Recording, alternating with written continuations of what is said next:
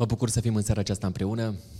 Bun venit uh, aici în cadrul Academiei de Studii Economice din București, într-un anfiteatru așa frumos ca acesta, într-un număr frumos. Ne-am adunat aici pentru o dezbatere care credem noi că suscită interes pentru dumneavoastră, cei prezenți, dar și pentru cei din comunitatea Autentic Podcast de pe YouTube și de pe platformele uh, aferente atunci când vorbim despre cei care doresc doar să asculte, nu neapărat să și vadă. Sunt Costi Gogoneață și în ocazia aceasta sunt gazda dumneavoastră.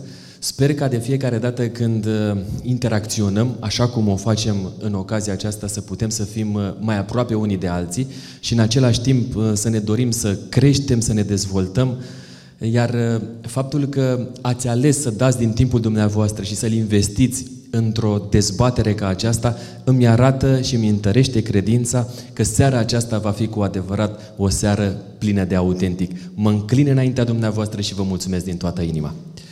Nu ar fi deloc uh, potrivit ca dezbaterea noastră uh, să nu aducă cu ea oameni de calitate, așa cum sunt cei doi invitați pe care vi propun în ocazia de față. Spun uh, bun venit domnului profesor universitar doctor Dumitru Borțun și în ocazia aceasta în care a ales să fie partener de discuție și de asemenea mă bucur ca răspuns pozitiv invitației de a fi parte din proiectul Autentic Podcast și conferințele Autentic domnului Mugur Tolici, care este directorul de resurse umane al Băncii Naționale a României. Bun venit! Uh, vorbim despre succes și neajunsurile lui, ce fac diferit oamenii care au reușit în carieră. Este cea de-a 13-a întâlnire din seria conferințelor autentic. Dincolo de dezbaterea propriu-zisă pe care o vom avea noi aici, veți avea și dumneavoastră posibilitatea să adresați întrebări celor doi invitați, așa că la un moment dat microfonul va ajunge la dumneavoastră, trebuie doar să ne faceți un semn discret și uh, inevitabil acesta va ajunge în mâinile dumneavoastră și vă veți putea spune opinia despre discuția noastră și uh, întreba anumite uh, dileme pe care uh, le aveți. Uh, nu vă ascund faptul că avem și premii. Uh, unele dintre, dintre întrebările dumneavoastră uh, vor fi apreciate de către cei doi invitați, așa că veți putea primi un pix marca autentic sau un tricou um, de asemenea marca autentic sau împreună în funcție de întrebarea, calitatea întrebării și de felul în care invitații o va evalua. Așadar, pentru a economisi timpul, am să deschid uh, discuția îndreptându-mă spre domnul Borțun cu întrebarea următoare. Care este cea mai bună definiție a succesului pe care experiența de viață v-a ajutat să o rețineți? Da, mulțumesc. În primul rând vreau să îmi exprim bucuria sinceră pentru că văd în sală și oameni cunoscuți și oameni necunoscuți cel mai mult mă bucură faptul că văd oameni care au fost și aseară la SNSPA și au revenit astă seară. Înseamnă că uh, e interesat ce am spus noi aici. Foarte adevărat. Și că au o curiozitate de asta sănătoasă. Nu genul de curiozitate uh, așa, cine mai umblă cu cine, care cu care. E curiozitate, se numește epistemică. Curiozitatea de a cunoaște, de a învăța lucruri noi. Iar faptul că este urmărită pe rețelele sociale și pe YouTube, asta vi se datorează dumneavoastră pentru care vă felicit sincer. Ați făcut un brand din autentic. Împreună. Este una dintre valorile perene care vor străbate epocile au străbătut și uh, vor străbate valorile perene și uh, valori recunoscute în toate culturile. Autenticitatea. Adică tot ce se opune falsului, făcăturii, fake news, spunem. Asta înseamnă făcătură. Da? Falsitatea este și la nivel de știre, dar și la nivel de, uite, blugi, fake. Și să spună Levi Strauss sau Levi mai nou și povestește scriitorul Mircea Cărtărescu cum și-a procurat el primii blugi din viață.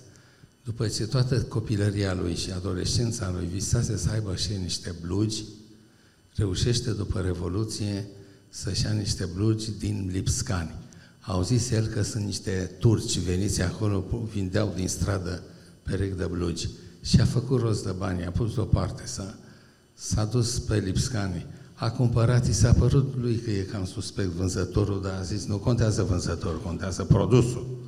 Și, bine, tinerii de astăzi nu știu că pentru noi blugii erau simbol al modului de viață american și cum se internaționalizase, era un, un simbol al modului de viață internațional.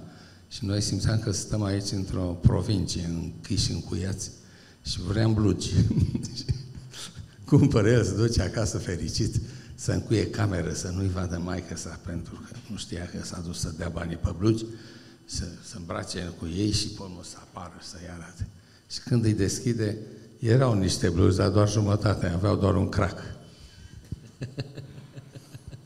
Acum înțelegeți. Atât se putea pentru România. Da, și pentru comerțul tur- turcesc, neo-otomanismul. Iată de ce e foarte importantă autenticitatea. Autenticitatea în relațiile dintre noi, autenticitatea în uh, cum ne percepem pe noi înșine. Să nu ne bătăm cu apă rece, să nu ne mințim pe noi înșine, că cine se amăgește pe el, îi amăgește și pe alții. Dacă mă mint pe mine, îi mint și pe cei din jurul meu. O serie întreagă de ipostaze ale autenticității și de-aia vă felicit că ați găsit această denumire, că ați, ați pus pe picioare podcastul și conferințele autentice și că l-ați transformat într-un brand. Mulțumesc mult de tot. Și acum să, să știți că n-am vrut să ocolesc răspunsul. Revenim la întrebare. Rămânem autentici până la capăt. Acum să Revenim la întrebare, succesul. Ia mai spuneți o dată întrebarea. Că întrebarea era așa, care este cea mai bună definiție a succesului pe care experiența de viață Aha. v-a ajutat să o rețineți? Da, vă dați seama, asta e întrebarea pe care o pui doilor bătrâni, așa. Domnule, la experiența dumneavoastră de viață. Știți ce îmi spune experiența mea de viață? Că sunt mai multe definiții ale succesului în funcție de idealul de viață. Și sunt multe idealuri de viață. Unii au idealul de viață, uh, pentru unii lumea e ceva de consumat, sunt hedoniști, vor să se simtă bine, urmăresc plăcerea.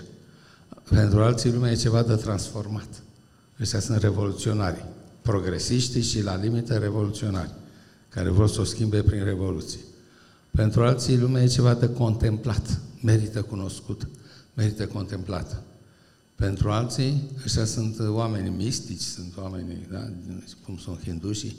Pentru alții, lumea este un obiect de cunoscut, care trebuie neapărat cunoscut și merită să fie cunoscut și e păcat să nu o cunoști, treci odată prin lumea asta și să nu știi prin ce lume ai trecut. E un mare păcat. Ăștia sunt oamenii cunoașterii, cercetători, oameni de știință, înțelepți. Observați câte idealuri de viață pot fi? pot fi în afară de idealul cognitiv sau idealul uh, hedonist sau poate pot fi idealuri morale, de autoperfecționare morală, de uh, neprihănire.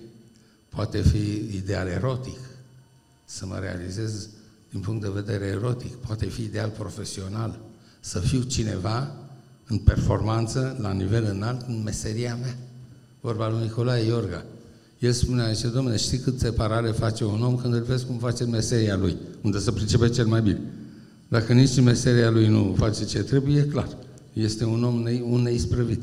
Deci, a te realiza profesional este unul dintre idealurile pe care merită să-l ai. Știți care este necazul? Că nu putem spune că există idealuri superioare și idealuri inferioare. Și nu ne putem aroga dreptul de a spune idealul meu este adevăratul ideal, restul nu merită. Trăiți degeaba. Nu e așa. Fiecare, dacă are acel ideal, și pentru ce trăiește. Dar în limitele date de ideal se definește succesul. Fiindcă succesul înseamnă, în primul rând, atingerea unor obiective. Obiectivele de unde decurg? Din atingerea scopului. Ele decurg din un scop. Am un scop, am obiective. Obiectivele nu sunt atât de vagi și de generale ca scopul. Obiectivele pot fi măsurate. Pentru obiective pot să am deadline. Pot să am plan, strategie, termen. Uh, scopul e mai vag, mai general. Iar scopul e dedus din idealul de viață. Deci observați cum e, am un ideal de viață care e undeva dincolo de nori, cum spune cântecul, dincolo de nori e viața mea, e undeva așa ca soarele lui Alexandrii, se întrevede printre nori, da? Ca un vis de tinerețe printre anii trecători. E așa un uh, greu de definit în cuvinte. Dar știm ce avem de făcut în virtutea idealului de viață, fiindcă din el derivă scopuri. Fac facultate sau nu fac. Mă căsătoresc sau nu mă căsătoresc.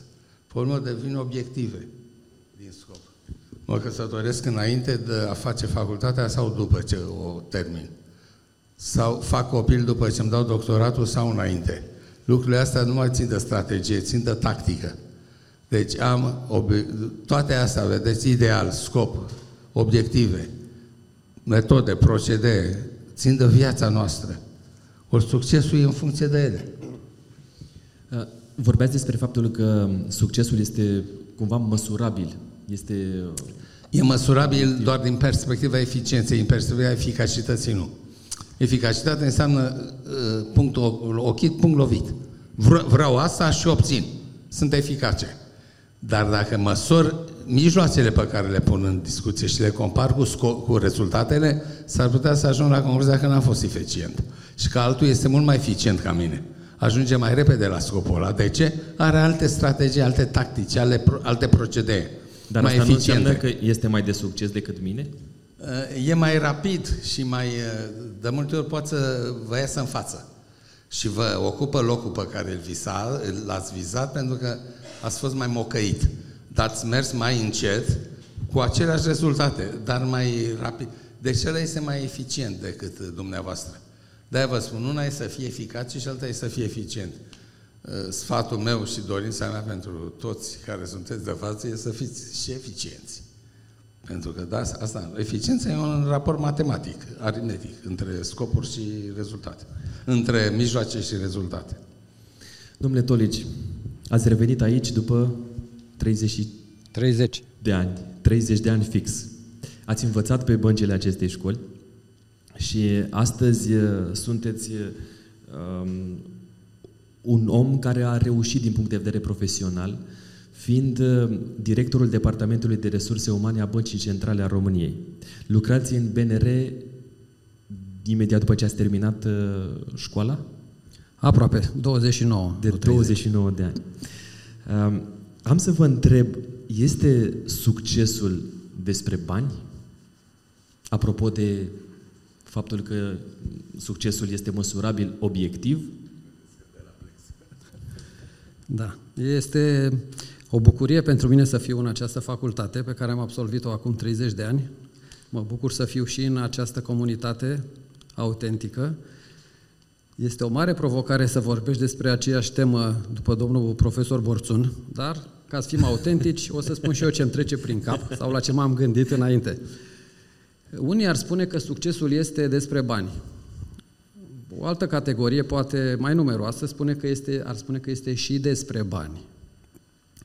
Eu cred că succesul are mai multe fațete. Pornim de la ceea ce avem nevoie ca să putem progresa, să avansăm, care este despre bani. Mai mult decât atât. Este vorba despre lucrurile importante, absolut necesare. Lucrurile materiale, securitate, siguranță, sănătate, educație. Lucruri care sunt și la baza piramidei lui Maslow, unele sau puțin mai sus, sunt lucruri de care ai nevoie ca să poți vorbi despre succes. Am auzit de foarte, sau știu foarte puține cazuri de persoane de succes cărora să le lipsească aceste lucruri. Următorul palier, poate, ar fi o tripletă, care înseamnă succes profesional. Asta nu mă refer numai la a fi realizat în sensul ierarhic, să fii într-o poziție de management, de conducere. Nu, să ai impact, să lași ceva, să influențezi oamenii din jurul tău și asta poți să o faci indiferent de poziția ierarhică. Un alt palier este uh, recunoașterea socială sau sentimentul că ești, că aparții unui grup. Nu poți să vorbești despre succes doar profesional, fără să simți sau să-ți îndeplinești și această nevoie de incluziune, de a fi recunoscut, de a avea un sprijin, un grup de suport. Cuiva îi pasă de tine, îi pasă că existi, se bucură că ești acolo, se bucură de prezența ta și tu de a lui. Deci palierul al doilea. Al treilea palier este cel mai aproape de tine, care este cel familial sau al prietenilor adevărați cu care măcar o dată pe săptămână schimbe o vorbă, dacă sunt prieteni cu adevărat apropiați de tine. Și dacă toate aceste lucruri există în viața ta, vorbim apoi de o, un sentiment, cred eu, de, nu știu cum să-i spun exact, împlinire, pace, mulțumire față de ceea ce ești, vorbim de o stare. Cred că succesul, când vorbim de succes, este despre a fi, nu despre a avea. Adică sunt bine, îmi place de mine, îmi place ce am făcut, ce am realizat, ce fac pentru alții, mă simt bine. Poate că asta, în mintea mea, este o definiție a unui succes continuu, care este o stare și care nu este depășirea unui moment. Am realizat ceva, următorul nivel, am mai realizat ceva și am mai realizat. Pentru că dacă nu le avem pe toate, acest sentiment de gol, care poate să fie în oricare dintre aceste paliere, îmi umbrește puțin acel sentiment că, într-adevăr, am reușit. Foarte profundă definiția dumneavoastră, care înțeleg că vine și din uh, trăirea pe care o aveți. Acum, vă întreb, uh, există cumva și neajunsuri ale succesului pe care l-ați definit uh, fiecare așa cum l-a înțeles? Sau limite? Cum vreți probleme pe care succesul le ridică. Unul ar fi, mi-am notat aici, prețul succesului. Există și un roman celebru al unui scriitor german care a luat premiul Nobel pentru literatură. Există gestionarea succesului, care iar este o problemă. Și pe urmă există ceea ce aș numi uh, situarea realizărilor tale sub nivelul tău de aspirații sau peste nivelul tău de aspirații.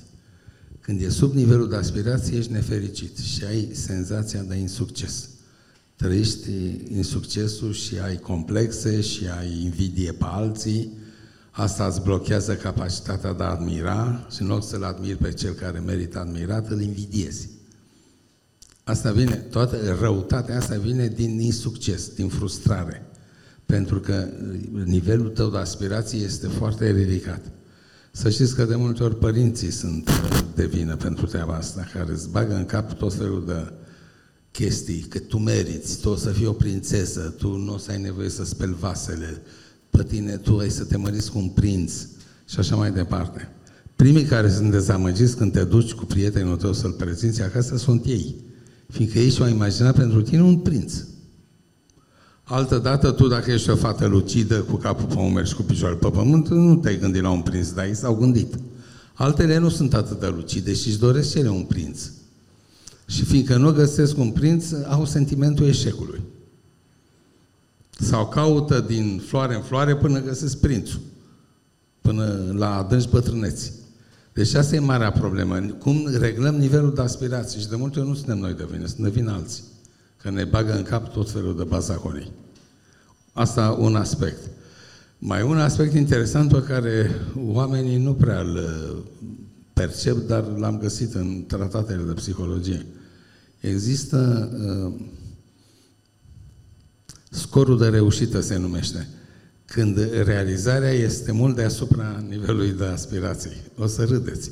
Nu se poate, ba da, se poate.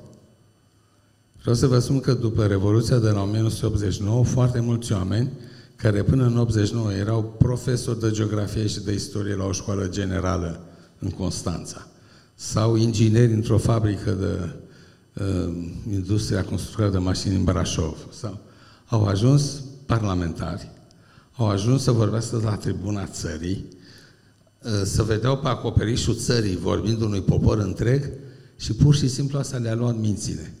Știți care e formularea din tratatul de psihologie? Când scorul de reușită e prea mare, persoana se dezintegrează. De-aia făceau așa. Nu mai erau ei. Pur și simplu scăpaseră cârma din mână. De ce? Cârma propriei persoane. De ce? Pentru că uh, nu se așteptaseră să ajungă atât de sus într-un interval atât de repede. Rapid. Deci fiți atenți. Uh, succesul trebuie să fie într-un ritm natural, că asta duce la autenticitate. Când nu este Când e prea încet, îți ia altul înainte, dar când e prea repede, nu știi să-l gestionezi. și de ce? Sau când vine prea devreme. Când vine Ca prea vârstă. devreme, e același lucru. Când vine prea devreme, tu n-ai experiența necesară pentru a gestiona succesul. Tot timpul trebuie să faci față succesului. Și ce spunea Jean Mare, un mare actor pentru cei mai tineri din sală, un mare actor francez, o vedetă a filmului francez, eroul nostru din tinerețea noastră cu în filme de capă și spadă, așa, capitanul Fracas și alți capitani și eroi pozitivi, da, sărea de pe clădiri, de pe castele, de pe astea cu sabia nână, direct pe cal. Adică, om. Acest Jean Mare spune într-un interviu, zice, să știți că eu toată viața am alergat în urma succesului meu. Aoleu, cum adică? Zice el. Da, zice, întotdeauna eu am avut mai mult succes decât m-am așteptat. Și nu știam cum să fac ca să-l merit. Și nu știam cum să fac, munceam foarte mult. Și mă antrenam și mă sculam în fiecare dimineață de vreme și mergeam și la sală și făceam exerciții și ca să pot să fac acele camatorii prin aer, pentru că vreau să merit succesul. Vedeți ce frumos să un om moral. Un om care știe că nu merge să meargă uh, pe cacealma în viață, adică pe neautentic. Vrea să fie autentic în succesul lui. Pe fentă. Pe fentă, da, nu mergea pe fentă. Deci a, a atinge succesul în sensul ăsta a, autentic. Pe urmă, prețul succesului este foarte important. Dacă noi, când ne uităm la alții și a, ne uităm la succesul lor, dacă noi suntem conștienți de prețul pe care l-au plătit. Că dacă nu suntem conștienți, invidiem degeaba. Și vă demonstrez asta seară că invidia e o formă de manifestare a prostiei. Cine invidiază e prost. Pentru că el vede doar produsul, nu vede procesul. Ce a făcut omul ăla ca să ajungă unde a ajuns? Câte nopți n-a dormit, câte zile n-a mâncat, câte umilințe a înghițit ca să ajungă acolo? Ai fi în stare, nu, n-aș face așa, păi atunci stai în banca ta. Nu, nu-l invidia că are ce nu ai tu. Pentru că a ajuns greu la el. Apropo de asta... Sau că este ce nu ești tu. Revenind la ce spunea sau, sau pentru că e altceva, nu ești tu, da. Uh, da, mulțumesc. Uh, în 1900, în 1985 mi-a intrat în mână o revistă, la Gente, se numea italian. Hmm? La Gente înseamnă în italiană lumea. Dar nu în sensul de il mondo, în sensul de lume. Uite, lumea asta care trece pe stradă, la gente. Patru pagini de interviu cu Yoko Ono, văduva lui John Lennon. Luat de una dintre cele mai mari ziariste americane care au existat vreodată, Barbara Walters, care avea cărți cu interviuri cu mari președinți de stat, cu eroi. Și la un moment dat o întreabă, Yoko, cum arată o zi din viața ta? Era genul ăla de jurnalism american, personalizat, intra în intimitatea ei. Păi ce cum să arate? Mă scol dimineața la prima oră, fac jogging, după care mă întorc, fac, uh, uh, iau micul dejun cu băiatul lui. Avea un băiat, până la urmă a, a avut doi copii, dar cu John Lennon a avut un băiat, Sin, care cântăresc și el prin America.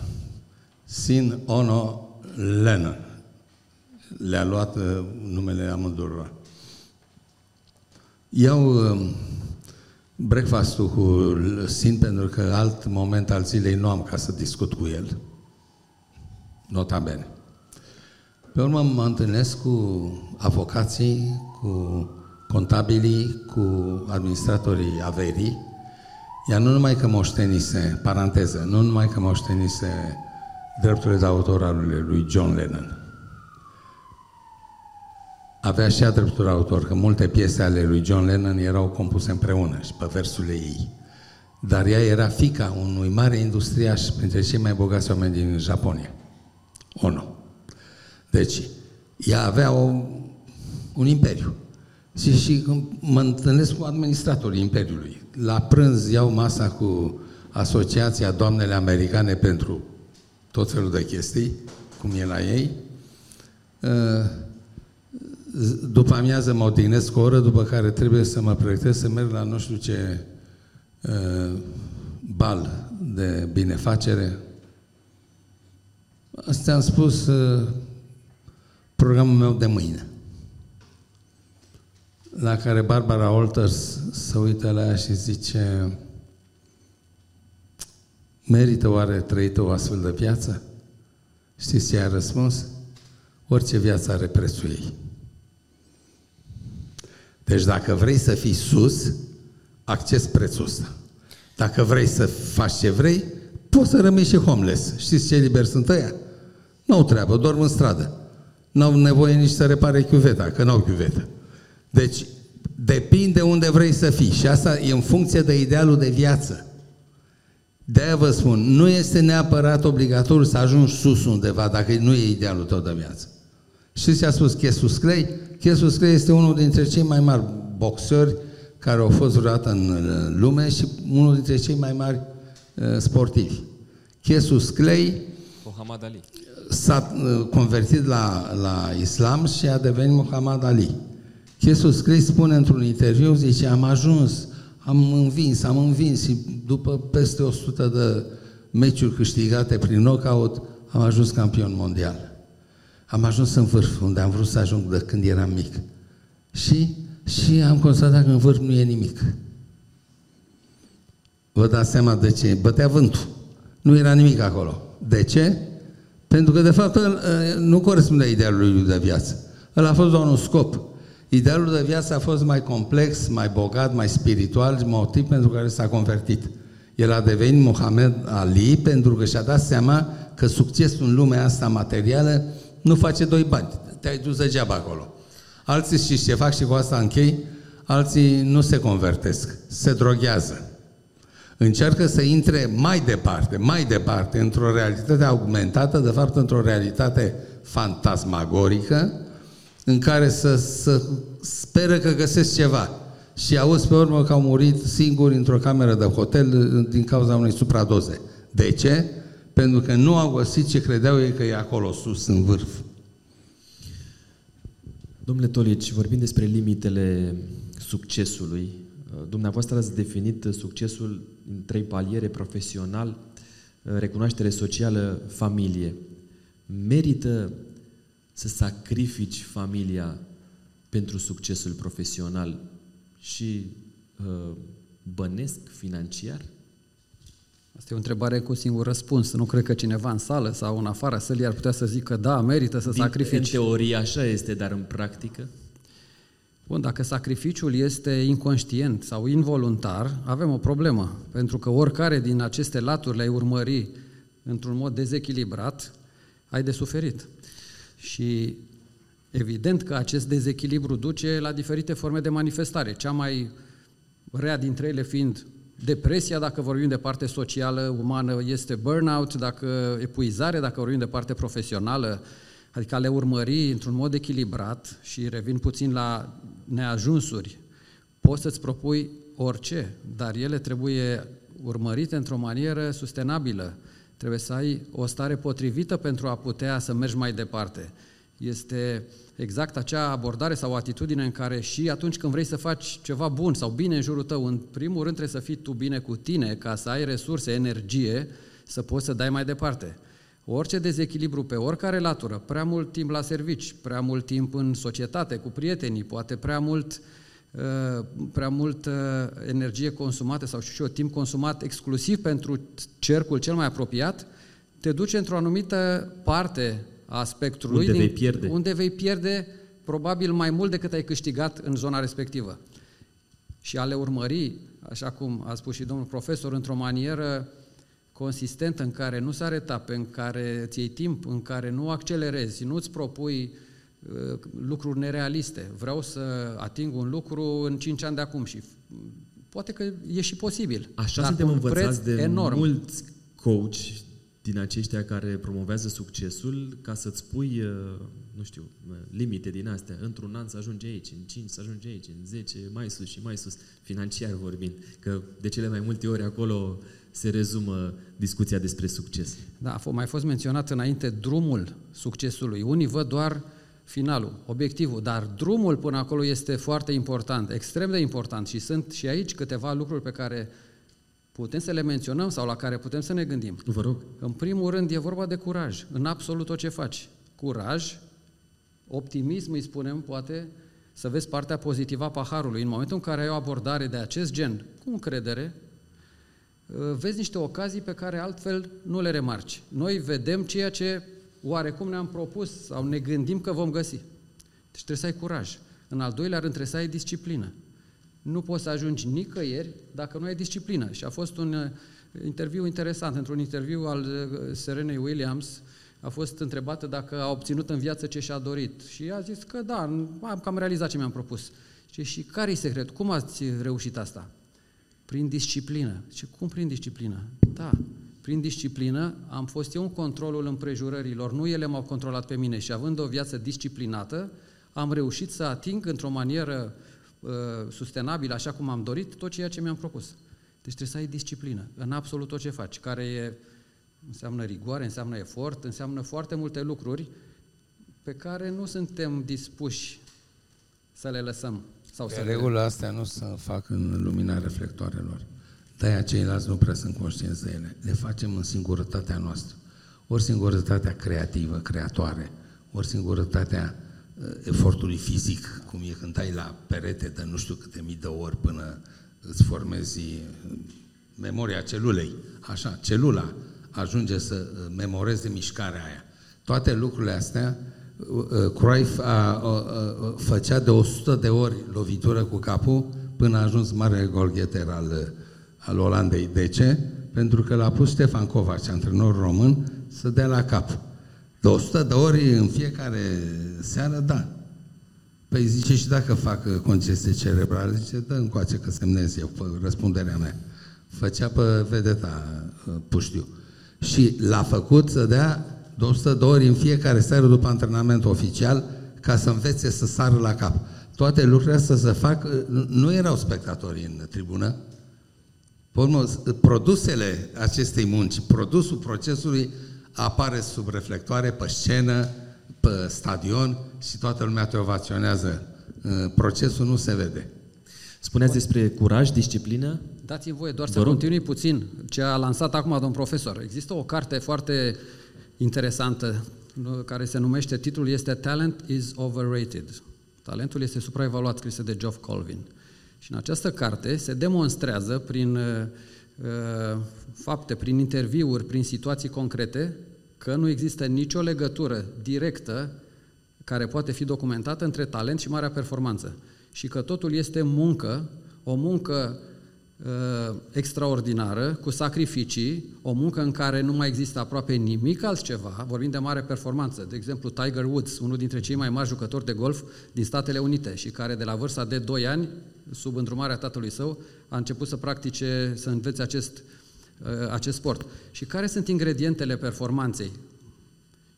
1. Uh, muncă, sacrificiu, este certificat și experimentul surorilor Polgar, dacă cineva este interesat, uh, primele șahiste, uh, mare maestru, campioane mondiale la șah, au fost două dintre fetele Polgar, tatăl uh, Laslo Polgar, un psiholog din zona educațională, a făcut un fel de pariu, a lansat așa un pariu, vreau să demonstrez că nu este nicio legătură între marea performanță și talent. Și a zis, cu copiii mei voi încerca acest lucru.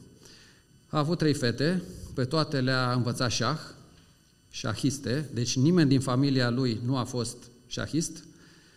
La, în vremea respectivă se numea campionatul mondial masculin de șah. Femeile nici măcar nu erau admise, era, se considera că nu, e pentru bărbați. Una dintre fete s-a calificat și a fost descalificat. De fapt, n-a fost lăsată să concureze. lăsată să Mă rog, concureze. ca să nu lungim povestea, la 16 ani, prima fată ajunge mare maestru, următoarea tot așa la o vârstă apropiată, ajung în, câștigă pe echipe cu echipa Ungariei uh, Olimpiada împotriva Uniunii Sovietice, au devenit eroi naționali, mă rog. A demonstrat că performanță înseamnă foarte, foarte, foarte multă muncă. Și la un moment dat, una dintre fete a și spus, mai vreau și altceva, nu doar șah, și a rămas în primii 10, dar a pierdut uh, locurile de pe podium. Și încă un lucru foarte important, un îndrumător. Un îndrumător care, cum a spus domn profesor, Ce nu știi? Să dai cu capul. Păi dai cu capul până nu mai poți. L-am putea numi mentor? Un mentor, da. Este al treilea element care cred eu pentru succes. Ai nevoie de un îndrumător. Și e mai mult decât să găsești persoana potrivită. Înseamnă să vrei, să ceri. Nu vine nimeni să-ți ofere, hai să te învăț ceva, să ceri. Pe urmă să accepti. Spune, a, tu nu faci bine lucrul ăsta. Păi cum, da, asta știu mai bine. Nu, nu, altceva. Să accepti și să pui în practică. Să, să fii dispus să înveți, Să fii dispus indiferent să înveți. de vârsta pe care o ai? Da, indiferent. Și să-l asculți pe cel La microfon, vă rog. și să fii, să fii dispus să-l asculți pe cel care vede mai mult în tine decât vezi tu. Aș vrea să vă mai întreb ceva foarte țintit. Uh, Ați făcut dumneavoastră o clarificare la început, succesul profesional l-a spus pe primul loc, apoi recunoașterea socială 2 și abia 3 familia. Nu, le-am este un clasament Nu, le-am pus pe același palier. Am zis că Ok. primul este sau reprezintă resursele de care ai nevoie. Tot ce îți trebuie, material, sănătate, bine, e legată cu partea profesională, dar nu poți să mergi la palierul următor dacă nu ai acoperite lucrurile cele mai de bază și cele Știți de, de ce bază vă întreb? importante. Pentru că mi-ați nu dat- e o ierarhie. Mi-ați dat amândoi exemple de oameni de succes care au reușit din perspectivă profesională. Cu toate astea, atunci când v-am întrebat despre familie, mi-ați spus că singurul răspuns, că este o întrebare cu un singur răspuns. Nimeni nu-și dorește să sacrifice familia de dragul succesului profesional. Ca atare, avem sau aveți exemple de oameni de succes care și-au pus pe primul plan familia sau este doar o chestiune de utopie? Adică un mit. Cum că familia ar fi chiar importantă în uh, zona aceasta profesională. Și mai aduc un element. Dumneavoastră cu siguranță îl cunoașteți pentru că vă confruntați cu asta. Cei mai mulți dintre tinerii de astăzi muncesc și se căsătoresc la o vârstă care crește din ce în ce mai mult. Ca atare, este importantă familia pentru a fi cu adevărat oameni de succes sau doar discutăm de asta pentru că dă bine, pentru că considerăm că la nivel subiectiv lucrurile sunt bine pentru noi, dar uitându-ne în societate, parcă s-au schimbat uh, mecanismele astea sau prioritățile. Haideți să vă dau un exemplu cu mine și pe urmă o să vedeți care e concluzia pe care o trag. În uh, 1989 aveam 38 de ani. În 90 am venit la Institutul nou creat de științe politice al Academiei Române. Acolo s-au cerut niște oameni pentru a fi consilierii președintelui Ion Iliescu.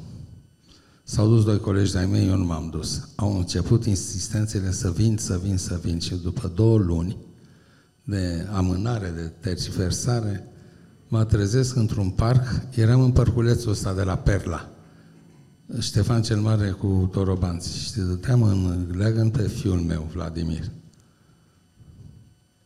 Și la un moment dat am avut așa un moment, băi frate, toți foarte mulți colegi de-ai mei de generație, foști colegi de facultate, au intrat în Parlament, conduc ziare, conduc reviste. Era o explozie ca după Revoluție. Eu am refuzat tot felul de lucruri de dragul familiei și acum uite ce fac. Dita am mai omul de 39 de ani, cât aveam, în 90, și stau cu mâna pe țeavă. Chiar așa. Stăteam cu mâna pe țeava leagănului și îl dădeam pe Vladimir. Uța, uța, cu căruțul, unde duci pe, tu pe vlăduțul? Și el încântat. Și mă, ce fac cu viața mea? A doua zi m-am dus și am dat și am spus, vin la Cotroceni. Leava era de două ori mai mare, dar simțeam că voi face un lucru important.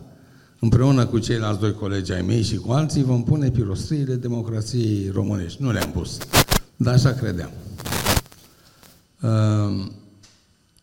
După 1996, Iliescu pierde alegerile, mă duc la SNSP cu cartea de muncă și în 2000 câștigă din nou. Și îl pune pe unul dintre consilierii care rămăseseră cu el, pe domnul Victor Opaschi să dea telefoane pe la foștii colaboratori să-i roage, să-i întrebe dacă nu vin înapoi să le facem echipa. Și mi-am spus, nu, zic, rămân la catedră. Am o meserie bună, am, îmi place, îmi fac ce îmi place, am o carieră universitară, vreau să o duc la bun sfârșit, transmiteți salutări domnului președinte, mulțumesc. Știți de fapt de ce nu m-am dus? Dar n-am, n-am uh, băgat la înaintare motivul ăsta, era motivul real. Vreau să stau cu copiii mei. Aveam un băiat și o fată, șapte ani diferență între ei, fata mai mare cu șapte ani. Și când o duceam acasă, îi găseam cu ochii în televizor, până seara copii, miezul nopții de regulă, între ora 0 și ora 1 ajungeam acasă, de la Cotroceni. Până seara cu, taci domnule din gură, stai când... Să se termine asta, că vorbim. Să termina ăla, începe altul. Eu nu mai aveam dialog cu copiii mei. Copiii mei nu mai citeau. Vladimir nu citise nimic, el era cu casetele și cu jocuri FIFA pe, pe televizor. Deci era un dezastru. Și mi-a zis, dacă nu stau cu ei să am grijă de ei, nu o să iasă nimic din copiii ăștia. Și l-am refuzat pe Opaschi. Și m-am întors la familie. Am lăsat cariera profesională sau politică sau ce era și am rămas cu familia. Acum, um, Vladimir e cercetător la Oxford și doctor în științe politice, iar Ileana e doctor în filozofie, doctorat cu Gabriel Iceanu, luat cu magna cum laude. Felicitări! Da, mulțumesc! Dar v-am spus asta ca să înțelegeți produsul. Dar procesul a fost că eu a trebuit să renunț la carieră de dragul familiei. Dumneavoastră înțelegeți ce am vrut să spun? Că nu este o decizie definitivă și pentru toată viața. Uite așa e. Sunt etape când te repezi pe carieră, cum este în sport. Te repezi în tinerețe. Gabi Sobo a făcut sport, pe urmă s-a retras și a zis vreau să fac și un copil. Deci, în, în, în funcție de etapa vieții, poți să dai prioritate familiei, poți să dai prioritate carierii profesionale. Nu să nu facem din asta o dogmă, că nu e. Mulțumesc frumos pentru clarificare, domnule Tolici. Cu domn profesor e greu să nu se spună toate lucrurile despre tema respectivă. Aveam și eu un, un singur lucru să exact, nu, ultimul lucru pe care l-ați spus era lucrul la care mă gândeam și eu. În anumite perioade ale vieții, prioritățile diferă. Poate că la în facultate sau imediat după ori nu prea te gândești la familie, ori familia e ceva, da, e normal și hai să ne vedem de ce contează, să putem să livrăm pentru familie, să construim o familie, să facem un viitor. În timp însă constatăm că lucrurile se mai schimbă puțin. Și ce înseamnă familie de fapt? Nu înseamnă doar soț-soție, nu, înseamnă părinți, înseamnă copii, înseamnă poate veri, știu și eu, rudele mai apropiate. O familie lărgită. O familie lărgită. Și atunci, unde este locul în care te simți liber, te simți bine, în care ai încredere, unde oricând primești un sprijin de orice fel, necondiționat, este disponibil oricând, în familie. Poți să renunți la asta sau ți ajunge partea profesională și să spui, oh, e suficient, și după ce am realizat tot ce vreau, să mă duc acasă și să mă uit la televizor sau la un film și să zic ce bine, mâine mă duc din nou să îmi fac un nume. Nu, eu cred că sunt împreună. Cred că nu putem vorbi uh, sau sau. Cred că este și și. Mulțumesc, apreciez mult profunzimea răspunsului. Al 16-lea președinte al Statelor Unite ale Americii, Abraham Lincoln, a afirmat că de cele mai multe ori este nevoie de mai mult curaj ca să faci ceea ce este bine decât frica de a face ceea ce este greșit. Ce rol au inteligența, are inteligența emoțională dincolo de competențele profesionale în atingerea succesului? Acum, fiindcă tot văd că v-ați dat cu americanii, să vă dau o veste din America. Vă rog.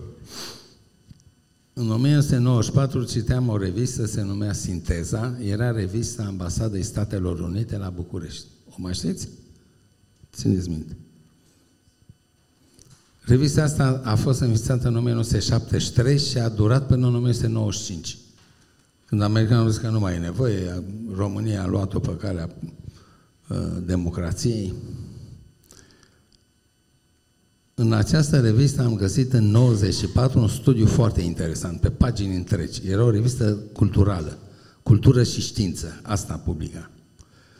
uh, un studiu făcut pe 4.000 de manageri de succes din toată America, 4.000, un eșantion imens, din toate domeniile posibile. Unul făcuse o orchestră filarmonică și ajunsese cu ea brand mondial, invitat la toate festivalurile.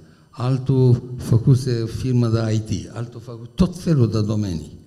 Și toți au fost întrebați, uh, au răspuns unor, uh, unui chestionar cu întrebări închise ca să se poată compara. Au vrut să vadă dacă există un nucleu de trăsături comune care îl face pe manager să fie de succes și să nu fie de... să nu aibă insuccese. Și au găsit trei, să știți. Două nici nu mai sunt sigur că le țin minte și vă rog să mă scuzați, dar vă sunt pe prima. Atitudinea față de greșeală. Pentru acești oameni, greșeala era doar un prilej de a învăța. Nu era nici sfârșitul lumii, nici tragedie personală, nici dispreț total pentru cine sunt și ce fac. Nu sunt în stare de nimic, pentru că e în cultura americană plutește ideea în aer. Că a greșit nu e mare lucru, înveți. Eu am citit într-o carte, cred că a lui Kotler e, de o carte de management, când povestește cum un tip uh, ratează o negociere și firma lui pierde un milion de, de dolari, care trebuiau să intre atunci în luna aia. Și șeful îl cheamă, John, vino la mine, ăsta e clar, zice, mă decapitează. Salut, salut, zice, uite, m-am gândit cu colegii mei din comitetul executiv să te trimitem la Chicago să preiei uh, filiala de acolo, că merge prost, să o pui pe picioare. Glumești sau? Nu, nu glumesc. Păi tocmai am pierdut un milion de euro, de dolari și tu mă trimiți la Chicago. Păi tocmai îți ofer uh, ocazia să recuperezi milionul ăla. Deci, acolo, când greșești, nu ești condamnat, nu ești pus la zid, nu ești cel mai tâmpit om din lume, cel mai puturos om din lume. Pute pământul sub tine, wow, și dă cu roșii în el, dă cu... Nu merge așa. Nu, omul ăsta a greșit, hai să-l ajutăm să-și revină. Că e valoros, e un om care știe meserie. Și îl ajutăm. Deci noi avem în cultura noastră o frică uh, patologică de să nu greșim. Și mai bine nu facem. Decât să greșim. Când au apărut, s-au strâns uh, șuruburile cu niște controle, uh, ori pe legislație în general, ori pe legislație fiscală în România, știți cum au reacționat funcționarii români? Tot frontul din administrația publică. Nu mai făceau nimic. Așteptau alegerile. Ca să vadă care cu care, cine cu cine. Până atunci nu mai făceau nimic.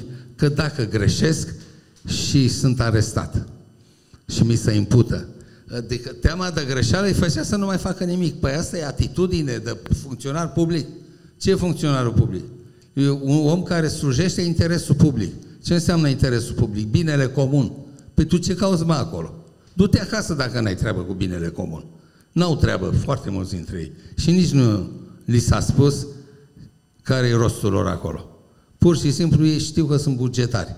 E singura definiție pe care și-o dau. Apropo de identitate. Suntem bugetari și de multe ori asta e un fel de, de bugetari săraci de noi, cu mâna întinsă. În loc să spun, că eu servesc binele comun. Sunt funcționar public. Lucrez într-o instituție publică. Cum e în Franța. În Franța e o mândrie extraordinară când lucrezi acolo. Și că ai avut un unchi care a fost prefect în Provence. Ai un bunic care a fost uh, primar, nu știu ce sătuc din Ardeni, din munți de acolo. A fost primarul satului, bunicul meu. Uh, uh, înțelegeți cu câtă mândrie spun, le pun portretele pe pereți.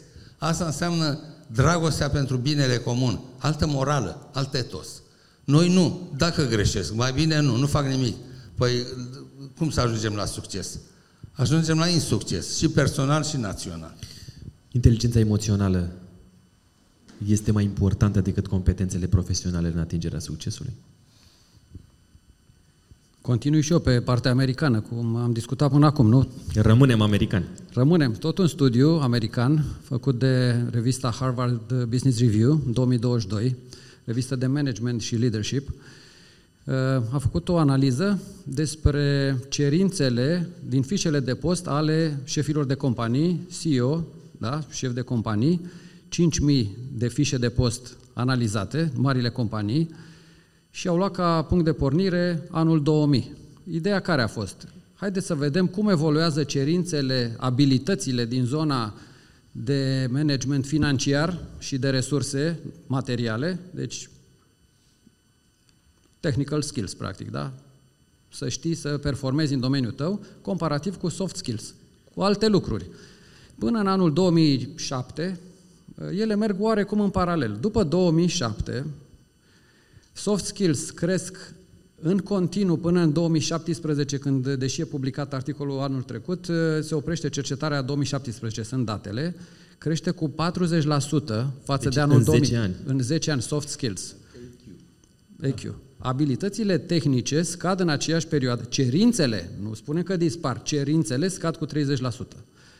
Este o, o explicație documentată mai mult decât convingătoare a faptului că în prezent, ca să ai succes în business, să conduci o companie, nu mai este necesar sau nu mai e la fel de important să fii cel mai bun specialist al domeniului. Dacă lucrezi în petrol, trebuie să fii studiat uh, petrol și gaze și să ai toată... Nu, nu. Trebuie să știi să conduci oameni, să ai inteligență emoțională, să poți să comunici, să poți să transmiți entuziasm, să poți să asculți, să primești feedback.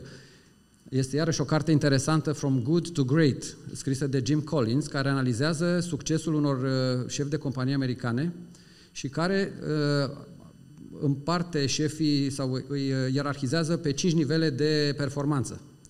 Nivelul 4 de performanță sunt foarte mulți dintre ei și cu toții sunt, livrează rezultate foarte bune, conduc echipele, comunică foarte bine, uh, au o abordare de persoană de business foarte profesionistă. La nivelul 5 există o singură competență suplimentară, care se numește humbleness. Un fel de, nu este umilință, este un fel de bun simț, smerenie? un fel de smerenie. Asta ar fi traducerea, un fel de smerenie. Sunt, el identifică vreo 10 persoane, pe care probabil că n-a auzit foarte multă lume, de exemplu, Colvin Smith, Darwin Smith, de la Kimberly Clark Corporation. Nu. Sau Colvin Mockler, de la Gillette. Oameni care au luat niște companii de jos și cum, cum analizează ce s-a întâmplat imediat după ce au preluat și aceste companii au crescut substanțial mai mult și mai bine decât toți competitorii și mai ales ce s-a întâmplat după plecarea lor. După ce acești șefi de companii de nivel 5, leadership, level 5 leadership, pleacă, companiile continuă să crească. Nu e ca la ceilalți, cum e Jack Welch, de exemplu, de la General Electric, guru în, în management în Statele Unite. După ce a plecat, s-au descoperit o felul de lucruri și compania a scăzut. De ce cresc companiile după ce pleacă ei? Pentru că au investit în echipă, în oameni. În, procedu- în oameni. Niciodată nu era despre ei. Oamenii ăștia nu publică, nu ies în față, nu scriu articole, nu apar la televizor. Dar creează echipe. Dar creează echipe care, echipe și sisteme, Sisteme, și sisteme corect. care duc lucrurile mai departe. Sunt Relații. eroi anonimi. Eroi anonimi. Relații. Care Și în... unul dintre ei, dacă doar rog. asta vreau să mai spun, Darwin Smith a întrebat, cum ai reușit performanța asta extraordinară? Și ați menționat ceva, domn profesor. Răspunsul este, niciun moment nu am încetat să mă pregătesc să fiu bun pentru postul pe care îl ocup. Wow. Creștere continuă. Va veni timpul în uh, imediat să adresați întrebări celor doi uh, invitați. Mai am o singură întrebare pentru ei și apoi uh, va fi timpul dumneavoastră. Omul de afaceri și inventatorul uh, Thomas Edison a spus la un moment dat următoarele. Multe dintre eșecurile vieții aparțin unor oameni care nu au realizat cât de aproape sunt de succes atunci când au renunțat. Dincolo de a nu renunța, ce să nu mai faci atunci când succesul pare că nu mai vine? V-ați gândit mult la întrebarea asta? Știți că mai am câteodată câte o revelație de genul ăsta. Vă las, vă dau prioritate. Mulțumesc. Să nu te descurajezi, să ai acea mentalitate de, în limba engleză este growth mindset, nu e o traducere chiar, un fel de mentalitate de creștere, adică să înveți din greșeli, Există niște conferințe, mi-a, chiar am discutat înainte despre una dintre ele, I love failures. Înveți din greșeli. știți că e și o, o, o poveste sau un film de, de ceva cu o prințesă care trebuie să sărute multe broaște până când a ieșit și o, un, apare prințul. Un prinț, da. da. Trebuie să săruți o mulțime de broaște până când îl găsești pe prinț. Cam așa este. Trebuie să ai mentalitatea, ok, merg mai departe. Deci asta este o mentalitate de a învăța din greșeli. E un concept și mai nou pe care l-a lansat uh, Nassim Taleb în cartea Antifragile, Antifragile și care spune nu doar că îmi revin din obstacole, din greșeli, din provocări, devin mai bun, nu revin, adică nu cad și să rămân pe loc, nu. Din provocările astea cresc, sunt mai bun. Mă bucur, mă bucur de aceste împrejurări stresante ca să devin mai bun. Asta e o mentalitate, e o abordare. Nu trebuie să renunțăm dacă ni se pare că, știți, e și un cântec, sfârșitul nu e aici. Corect. Așa este. Vă rog? Eu cred că trebuie să facem un racursi și să ne gândim unde am greșit. Întotdeauna există un moment în care, în loc să facem la dreapta, am făcut la stânga sau invers. E o intersecție. E o intersecție la care n-am ales corect. Și trebuie să vedem pentru că unele lucruri se pot repara, altele s-ar putea repeta și să nu repetăm și noi opțiunea greșită. Vedeți, în viață există o, o tendință a firii omenești să alegem în varianta mai ușoară. Dar știți că de cele mai multe ori varianta mai ușoară e varianta imorală? Și să vă spun de ce. Nu neapărat că este imorală în raport cu un standard, cu un uh, sistem de reguli morale, deși s-ar putea să fie și așa. Este imorală pentru că nu duce la dezvoltarea ta, la creștere, cum spuneați. Nu, nu, deci în momentul în care mă duc, prima intersecție fac la dreapta că e mai ușor, a doua tot la dreapta că e mai ușor, a treia tot la dreapta că e mai ușor, a patra fac la stânga cu aici e mai ușor. Și din ușor în ușor, stai pe loc sau dai înapoi, că de stat pe loc nu prea merge. Ori mergi înainte, ori dai înapoi. Te plafonezi, se numește obsolescență. Ajungi să te, să te um, ieftinești, să te depreciezi și nu mai ești actual și nu mai ești valoros. De ce? Pentru că tot timpul ai evitat efortul a evitat să pui osul la, la treabă, cum se spune pe românești. O, eu cred că adevărata uh, atitudine, cu adevărat morală, este să iei problema în piept, să iei viața de guler și să faci ceea ce poți să faci, dar calibrându-și, ce spunea foarte bine a spus domnul Tolici, să, să ne calibrăm aceste scopuri și obiective în raport cu propriile noastre aptitudini și cu condițiile din jur. Că de multe ori nu avem condițiile propice și ne avântăm într-o chestie, bun, facem un pot peste Dunăre la Brăila, dar cu cine? Și cu, cu ce investiții, cu câte fonduri avem la dispoziție? Că dacă ei ajung să pună uh, nisip în loc de ciment, crapă podul, să duce, are infiltrații uh, uh, masive după câteva luni. De ce? Pentru că nu s-au respectat, n-ai avut cu cine să-l faci. Deci noi trebuie întotdeauna când avem un, un obiectiv să-l calibrăm în funcție de ce putem noi și ce, cum ne pot uh, ajuta împrejurările. Și să nu alegem uh, calea mai ușoară. Calea mai ușoară este imorală. Încercați să alegeți car, uh, calea care duce la rezolvarea problemei și la îmbogățirea dumneavoastră personală. Mulțumesc! A venit timpul pentru întrebările din partea dumneavoastră. Vă reamintesc faptul că uh, acele întrebări uh, venite din partea dumneavoastră care vor suscita interesul uh, dânșilor, vor fi și premiate de către uh, colegii mei. Uh, un tricou marca autentic, un pix marca autentic vor ajunge la uh, dumneavoastră în funcție de întrebările pe care le veți adresa. Doar să ne faceți un semn discret, uh, Narcis ne va, va aduce microfonul către dumneavoastră. Uh, este aici microfonul uh, de la domnul Tolici, Uh, care va ajunge la unul dintre dumneavoastră. E cineva care are mâna ridicată să ne spună prenumele și apoi să adreseze întrebarea. Uh, vă rugăm. Bună seara! Bună seara! Uh, sunt Robert Încântat. și aș dori să vă pun o întrebare. În primul rând vreau să remarc că încă din Grecia antică s-a descoperit că oamenii mai înstăriți aveau o altă atitudine față de oamenii normali. Uh, ăsta se numea sindromul hibris. Uh, și s-a descoperit de asemenea, de-a lungul timpului și în alte țări, mai aproape în prezent, uh, de exemplu, în, nu în Statele Unite, în Anglia, s-a făcut un studiu pe oamenii care acced la putere și s-au analizat 100 de personalități. Și s-a făcut o carte, chiar, care chiar așa se numește, Bolnavi la putere. Cum poate schimba succesul un om? În sensul negativ sau în sensul pozitiv? Da, nu mai știu exact. Da, da, da. Exact. Cartea aceea e, nu mai știu cine a scris-o, dar cum poate schimba succesul un om? Asta era întrebarea. Mulțumesc. Care dintre dumneavoastră dorește să răspundă primul? Domnul Tolici, vă rog să îi înmânați dumneavoastră microfonul. Mulțumesc frumos. Vă rog.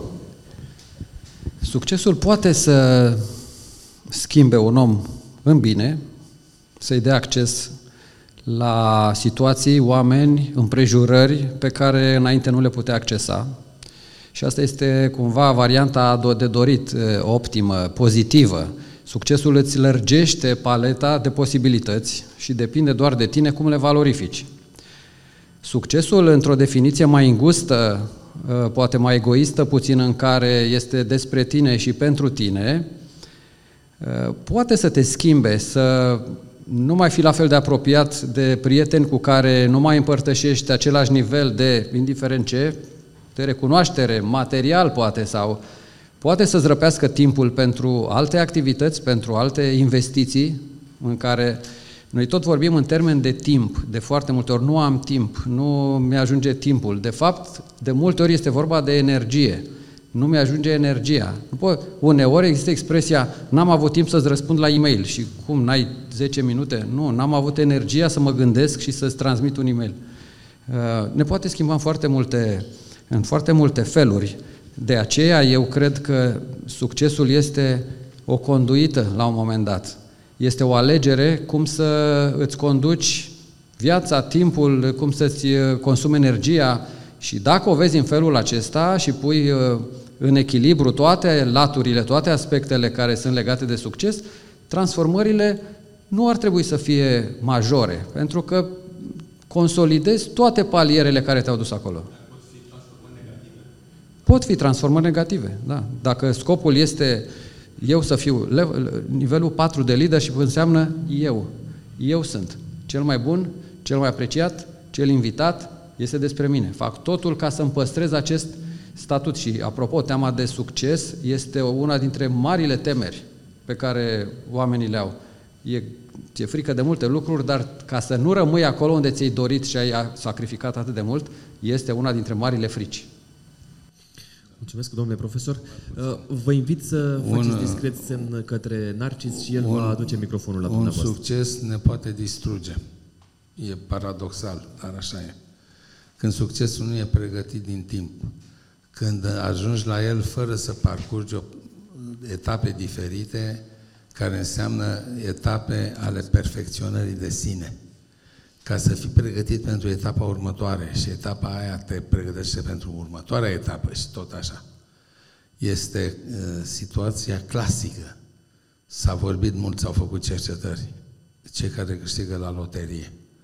De regulă sunt niște oameni simpli, care n-au management financiar, n-au obișnuința de a lucra cu sume mari, n-au văzut niciodată o sumă mai mare de, eu știu, 100 de mii și se trezesc cu milioane în cap.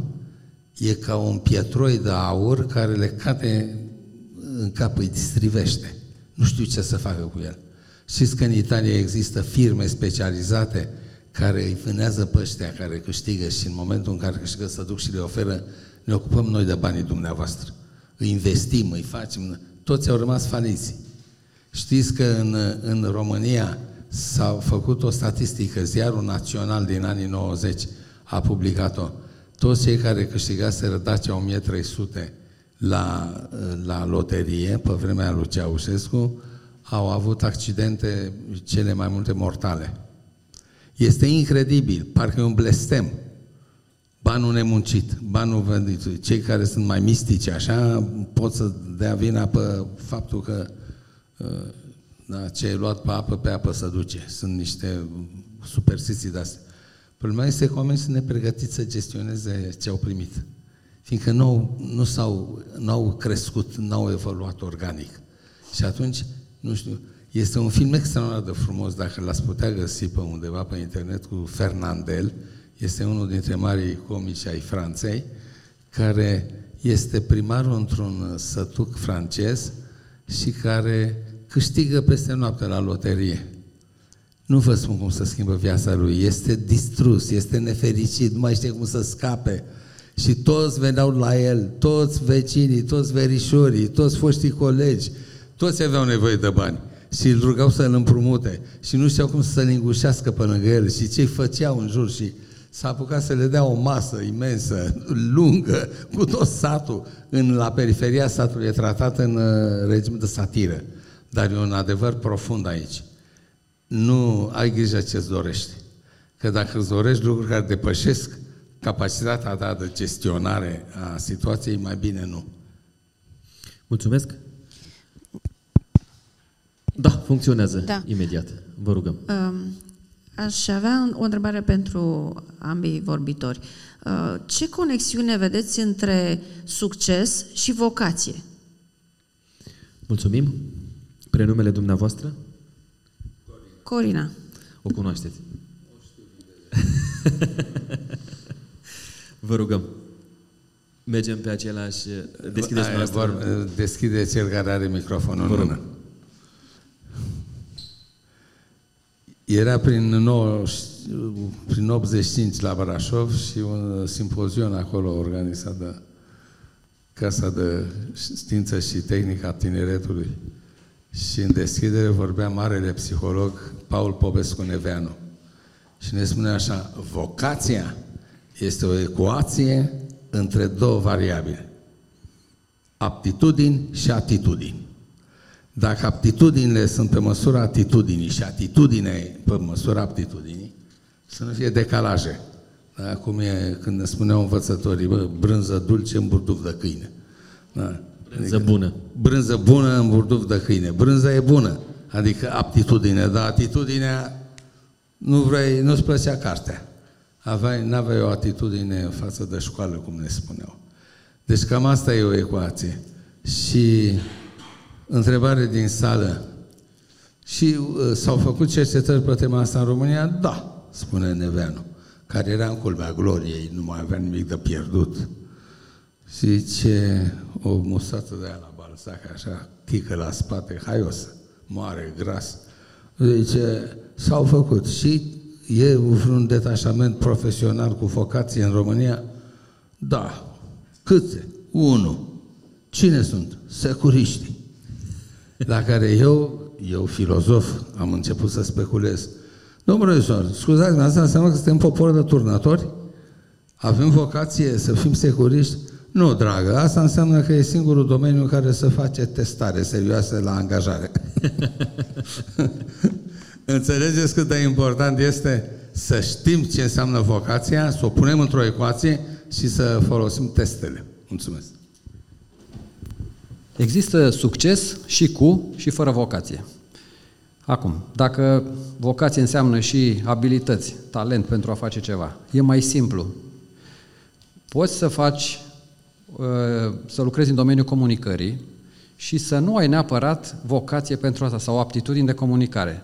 Dar dacă ești foarte perseverent, chiar îți propui, ține de uh, modul în care îți vezi tu succesul sau ce urmează în carieră, poți să faci acest lucru, dar cu mare efort, cu sacrificiu poate, uh, cu situarea în permanență în afara unei zone de confort care nu-ți face bine și mai devreme sau mai târziu este posibil să spui da, pot să fac asta, pot să am chiar performanță, dar să recunoști sau să recunosc că nu e pentru mine. Și atunci când ele sunt aliniate, vocația cu activitatea, apare acea energie internă, apare pasiunea, apare te simți bine, apare bucuria de a face lucrul respectiv. Recunoașterea socială. Recunoașterea socială, în momentul în care uh, ești aliniat pe acest plan, se vede. Când vorbești despre ceva cu pasiune, se vede imediat. Când faci doar un job și poți să-l faci foarte bine, când nu te pricepi, nu ești pentru asta, asta e, uh, atunci iarăși se vede. De aceea, în toate organizațiile moderne, modul în care se angajează oameni sau se promovează oameni, uh, modul se bazează pe un principiu foarte simplu, potrivirea cu postul. Vrei un om care să aibă gândire analitică, să performeze la direcția statistică, foarte bine. Vrei un om care să fie în zona mai operativă, atunci îl îndrepți într-o zonă de operațiuni. Nu e, pe o, nu e o persoană căreia îi place, căreia îi place acțiunea, poate riscul controlat și să-l pui într-o zonă de analiză că l-ai chinuit. Deci, și pe el și compania. Și compania. Vocația este importantă pentru succes, că îți facilite, te face să performezi mai bine pentru că îți place ce faci sau se aliniază cu preferințele tale.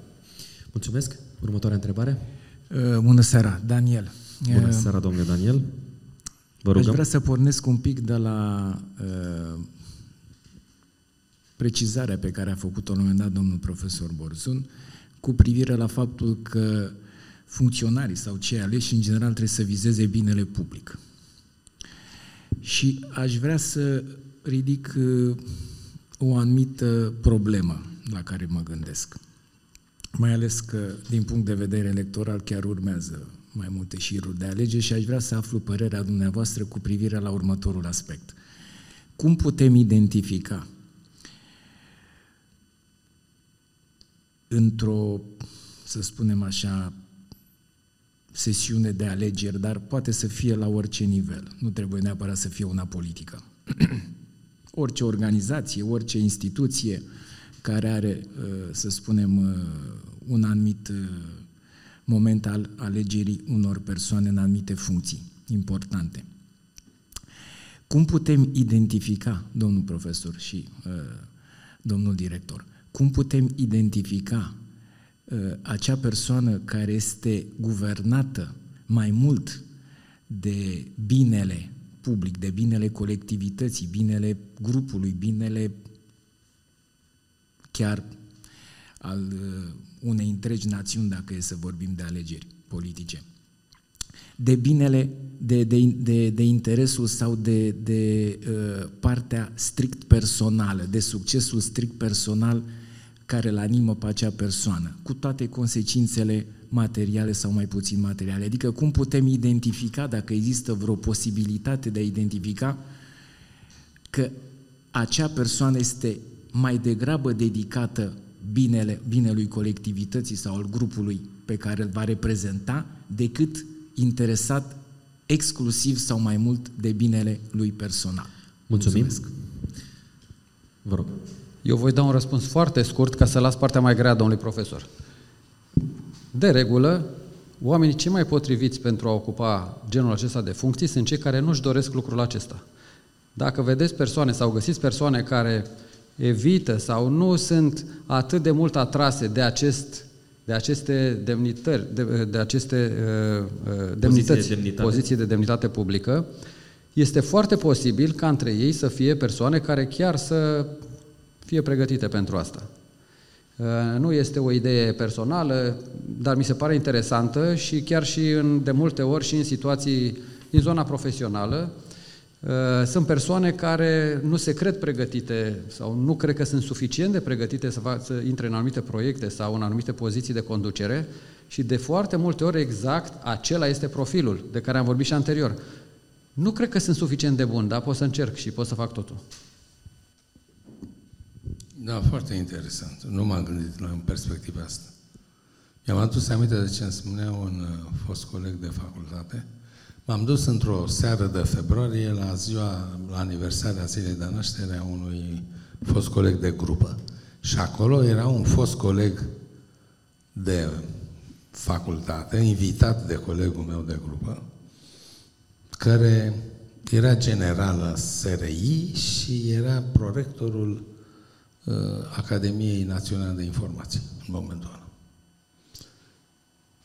M-am și mirat că a venit acolo, între noi, vorbea și până la s-a retras cum eu eram consilier la Cotroceni, a simțit probabil că are încredere în mine și am stat mai mult de vorbă, tet a tet, în bucătărie. Și la un moment dat îmi spune, am fost ani de zile în comisia aia care alegea funcția de ministru sau de președinte de agenție sau dintre cele trei propuneri care se făceau în mod obligatoriu. Să avansau trei dosare, CV-uri cu tot, și trebuia să alegi unul dintre și trebuia să intervievezi. Și veneau la interviu. Și aveam câteva întrebări uh, standard pentru toți. Și una dintre ele era, credeți că veți putea face față sarcinilor pe care le incubă funcția respectivă? Toți ziceau da. Nu-mi venea să cred, unii nu făcuseră un coteț în viața lor, e expresia lui. Nu, nu conduseseră doi, trei oameni, niciodată în viața lor și erau convinși că fac față. Și mi-am dat seama atunci cât de perversă e natura umană, cum să mint oamenii, cât de, cât de păclau pe, pe ochi, să cred în stare să facă lucruri care nu erau în stare.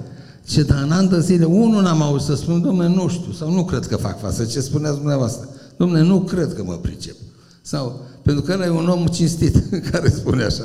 E unul care are îndoieli. N-am mai făcut așa ceva, nu de să știu. Că, da, toți erau convinși că vor uh, face față. Și ce până la urmă vă dați seama, dacă toți răspundeau așa, trebuie să aleagă de fiecare dată unul dintre cei care erau convinși că să pricep. Și apar n-aveau despre ce vorba în propoziție. Aici este grav. Când uh, cum putem să-i depistăm? Știți care e criteriul meu, dar e foarte subiectiv. Recunosc că e subiectiv și nu, nu pot să vă aduc uh, argumente și fapte obiective. Uh, urmăresc discursul și știu din proprie experiență și din lecturile mele că sunt lucruri pe care mintea, oricât de diabolică ar fi, nu le poate inventa. Le spui doar dacă le crezi. Și sunt anumite formulări, anumite nuanțe afective, anumite e, mărturisiri personale pe care le ai din partea unui om care e autentic. Când nu e autentic, nu, nu-i vin în minte să le spună, fiindcă nu le are. Apelează la clișee. Asta se numește gândire puzzle. Știți, bați în bucățele. Pui niște piese una lângă alta și faci o, un discurs. Alea sunt clișeele. Și clișeele sunt purtătoare unor idei, unor clișee lingvistice, sunt purtătoare unor clișee de gândire. Se numesc les idei reçues în franceză. Da? Există un roman întreg al lui Victor Hugo, uh, des idei reçues, uh, ideile primite de gata. Noi primim ideile altora și le jonglăm între ele și ne iese un, zicem că gândim. Nu gândim. Este exact definiția gândirii inautentice la, Enrich, la, uh, la Fromm. Eric Fromm are exact un capitol, o să vi-l dau, domnul Gogonas, pentru că exact pe tema dumneavoastră, pe autentic. Așa se numește, gândirea inautentică. Și unul dintre trăsuri este că jonglează cu clișee. Eu când văd unul de ăsta că sar de la un clișeu la altul, zic e clar. Ăsta uh, a învățat un rol. Și spune ceea ce știe că ar trebui să spună, că asta sunt așteptările publicului. Sunt și oameni onești, oameni corecți și poți să-i simți imediat. Mulțumesc. Microfonul deja este la dumneavoastră. Da. Prenumele, vă rugăm. Uh, mulțumesc. Grație mă numesc. Uh, Încântați, vă rugăm. Um, mă gândeam că întrebările pe care voiam să le adresez și care mi s-au uh, conturat în minte pe, de, pe parcursul acestor discuții Uh, eu le-am găsit răspunsurile deja în cele spuse de invitații dumneavoastră. Așa încât o să le adresez sub formă de întrebări de control, dacă cumva am înțeles eu bine sau dacă asta uh, s-a urmărit sau aceasta a fost intenția răspunsurilor pe care le-ați formulat. Eu când am venit aici mă gândeam, sau prima, primul gând care îți vine să definești o noțiune este să te gândești la opusul acesteia. Și așa mă gândeam, așa cum uh, lumina poate e definită prin raportare la întuneric sau viceversa, așa mă gândeam că poate și succesul uh, va fi o definiție prin antiteză la opusul succesului. Însă niciunul dintre dumneavoastră nu s-a referit la eșec în mod, uh, cum să zic, uh, așa direct, ca și cum eșecul este opusul succesului. Și vreau să vă întreb dacă pentru dumneavoastră succesul, sau care e opusul succesului pentru fiecare dintre dumneavoastră. Și după aceea am și o întrebare completatoare, dacă cumva eșecul nu este opusul succesului. A spus mai devreme că eșecul este de fapt o oportunitate de a uh, progresa, da? Și este o carte, probabil scrisă tot de un american, sau nu știu exact, se numește Gândirea de tip uh, black box. Adică, mm, pornind de la ideea de black box din aeronautică, da, acolo unde urmarea unui accident aviatic uh, uh, se... Cutia neagră. Cutia neagră, așa, da. Bun. Și în continuare mai mult, dacă evident cred că eșecul nu este opusul succesului, deduc din ce ați vorbit dumneavoastră cumva că succesul este o stare, nu este neapărat niciun proces, niciun obiectiv, niciun rezultat, este o stare pe care o ai. Și iarăși este o carte scrisă de un gânditor sau filozof sau sociolog, nu știu exact ce este, uh, cred că maghiar, uh, care vorbește despre noțiunea de flow. Uh, nu știu dacă ați întâlnit-o sau ați citit-o, sau dacă um, puteți să ne împărtășiți o, un gând al dumneavoastră despre această noțiune. Mulțumesc! Mulțumesc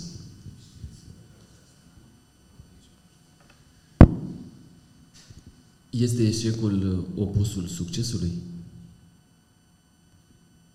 Da, strict uh, lingvistic așa pare că nu. Vorba cuiva. Succesuri și eșecuri și succesuri. Da, dar uh, eșecul de fapt este o eșecul este o dacă vreți, nu este neapărat opusul succesului, este lipsa succesului. Este și lipsa succesului. Când nu ai succes odată, de două, de trei ori, nu înseamnă că ești neapărat în eșec, că ai dat o bară, că ai făcut ceva rău. Este când uh, nu reușești să-ți faci, uh, să-ți îndeplinești obiectivele. Ce este mai greu este când avem uh, greșeli, știți ce fel de greșeli? Nu de alea pe care le spunem eror, eroare, alea pe care le numim prin cuvântul mistake. Gafă. Prostie. Bă, ce prostie am făcut. Ori americanii au o întreagă uh, metodologie aici, se numește mistake management. Cum mm, gestionezi o greșeală de asta după ce ai făcut-o. Adică un eșec. În primul rând recunoști că ai greșit. E primul pas. De ce? Pentru că dacă tu spui că ai greșit, tac toți ceilalți nu mai încep să țipi. Ai greșit, ai greșit, bă, l-a greșit și ai auzit că l-a greșit. Ai spus-o tu. S-au liniștit. E prima strategie, dar e și corectă din punct de vedere moral, pentru că îți asumi uh, greșeala, recunoști că ai greșit, deci ești un om cu caracter și cu tărie de caracter. Da, am greșit. Regret. Punctul 2. Îmi pare rău. Promit că nu o să mai fac. Ești credibil. Odată că ai văzut că ești capabil să ești reflexiv, să recunoști. Doi, că spui că îți pare rău, ești credibil. Și trei, dacă spui că nu mai faci, te cred. Și patru, ca să întărești părerea de rău, să te creadă lumea, ă, diminuezi efectele acolo unde se poate. Diminuezi cât se poate efectele. În cazuri de, când s-a lăsat cu victime, cum a fost uh, cazul Tylenol la Johnson Johnson, ce au făcut? Au plătit bani foarte mulți celor care au născut copii cu malformații. I-au făcut să aibă posibilitatea unui, încă un copil, încă doi copii, încă trei copii pe bani mulți și au refăcut viața și au mai uitat de, de necaz. Deci cum, uh, cum uh, faci? Diminuezi uh, pagubele. Asta este o strategie care vine, să știți, are fundament religios la americani. Ei sunt totuși un popor religios. Dacă nu mai sunt foarte mulți credincioși și practicanți la ora actuală, nu înseamnă că morala lor nu are sorginte religioasă. Are sorginte în religiile, însă în religia protestantă, creștină protestantă. Asta e America. Vreau să vă spun că E o, strata, e o strategie de gestionare a greșelii care te scoate mai credibil decât erai înainte. Înainte de a greși, nu, lumea nu știa că ești un om de caracter. Nu știa că ai puterea să recunoști. Nu știa că ești atât de binevoitor și de uh, uh, iubitor de semeni încât încerci să repari și nu lași. Adică nu lași ceva urât în urma ta. Deci sunt lucruri care te scot la suprafață gestionând o greșeală. Deci eu vreau să vă spun că eșecul se poate transforma în succes. Dacă ai bunul simț de a-l regreta profund și de a arăta asta și lumea să te mai și creadă. Mulțumesc, domnule Tolici. Opusul succesului poate fi comoditatea.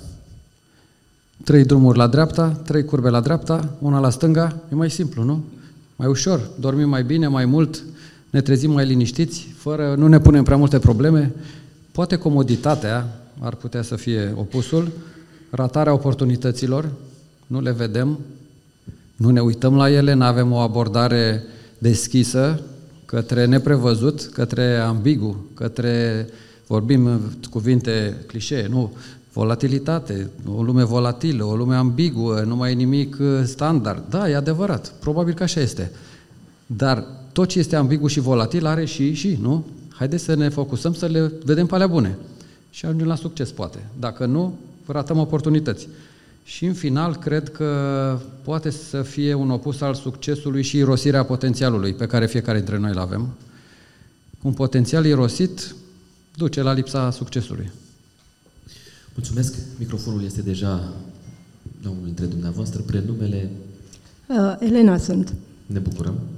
Vă rugăm. Uh, sunt oameni care ajung într-o anumită ierarhie, dar acum mă refer la partea și mai exact domeniul politic, în care oamenii ajung în vârful piramidei, deci se consideră că au avut succes și după ce au obținut ce și-au dorit, nu mai slujesc binelui. Și iată, aici este perioada comunismului, în care s-au transformat în călăii oamenilor, deci n-au mai servit binelui comun decât intereselor proprii. Care este sensul unei schimbări de atitudine în acest sens? Care este sensul? Ce obțin din această schimbare de atitudine care nu mai servește binelui, ci interesului personal? Vă mulțumesc! Mulțumim cu amabilitatea dumneavoastră. Vom mai prelua două întrebări uh, și ne apropiem de, de final. Uh, a trecut uh, o, peste o oră și jumătate de când dezbatem. Așadar, Narcis este pregătit să aducă microfonul către dumneavoastră. Faceți un semn discret. Răspunsul la întrebarea doamnei Elena. A urca pe scările unei piramide poate fi o piramidă profesională, o piramidă a valorilor profesionale, poate fi o piramidă a prestigiului social, poate fi o piramidă a simpatiei, Știți că există grupuri care nu au lideri intelectuali, dar au lideri afectivi. Îl iubesc pur și simplu. E o persoană dorită. Toată lumea așteaptă să apară. Toată lumea vorbește despre el în lipsa lui. Ăla este un lider afectiv. Există o serie întreagă de... Sunt mai multe scări, mai multe piramide în societate pentru care poți să urci, inclusiv aia economică. Câți bani ai? Cine are casa mai mare? Cum e pe la țară, prin Maramureș vin cu banii făcuți în uh, șantierele din Spania, în Occident, să spunem generic, deci știu cazuri concrete. Au venit și au trântit un căsoi mai mare cu un metru decât a vecinului. Na! Și au plecat înapoi, că n-au avut bani să o termine, să mai facă niște bani. Și acum casa aia stă umplută cu fân la etaj, că o folosesc și ei la ceva. Și bătrânii stau tot în casa mică, în fundul curții. Dar a trântit o casă mai mare cu un metru. Deci, treaba asta, care are mașina mai puternică și mai nouă, care are casa mai înaltă, care are... Așa, sunt, sunt lucruri care țin de lupta pentru întâietate, pentru că oamenii nu au alt, alt criteriu de a se valida social, din păcate. Și atunci au chestia asta, concurența și de regulă cu vecini și cu rudele. Adică ea pentru care contează. Dacă nu te cunoaște nimeni, ce contează că ai mașina aia și casa aia? Să ăia cu care ai copilărit, cu care te-ai hârjonit, cu care te-ai certat și cu care a rămas, las că o să vezi tu cine are dreptate. E, ăluia vrei să-i demonstrezi. Deci, de regulă, există această luptă pentru uh, uh, se numește pentru a ajunge sus. Da? Arivism. Ori vreau să vă spun acum că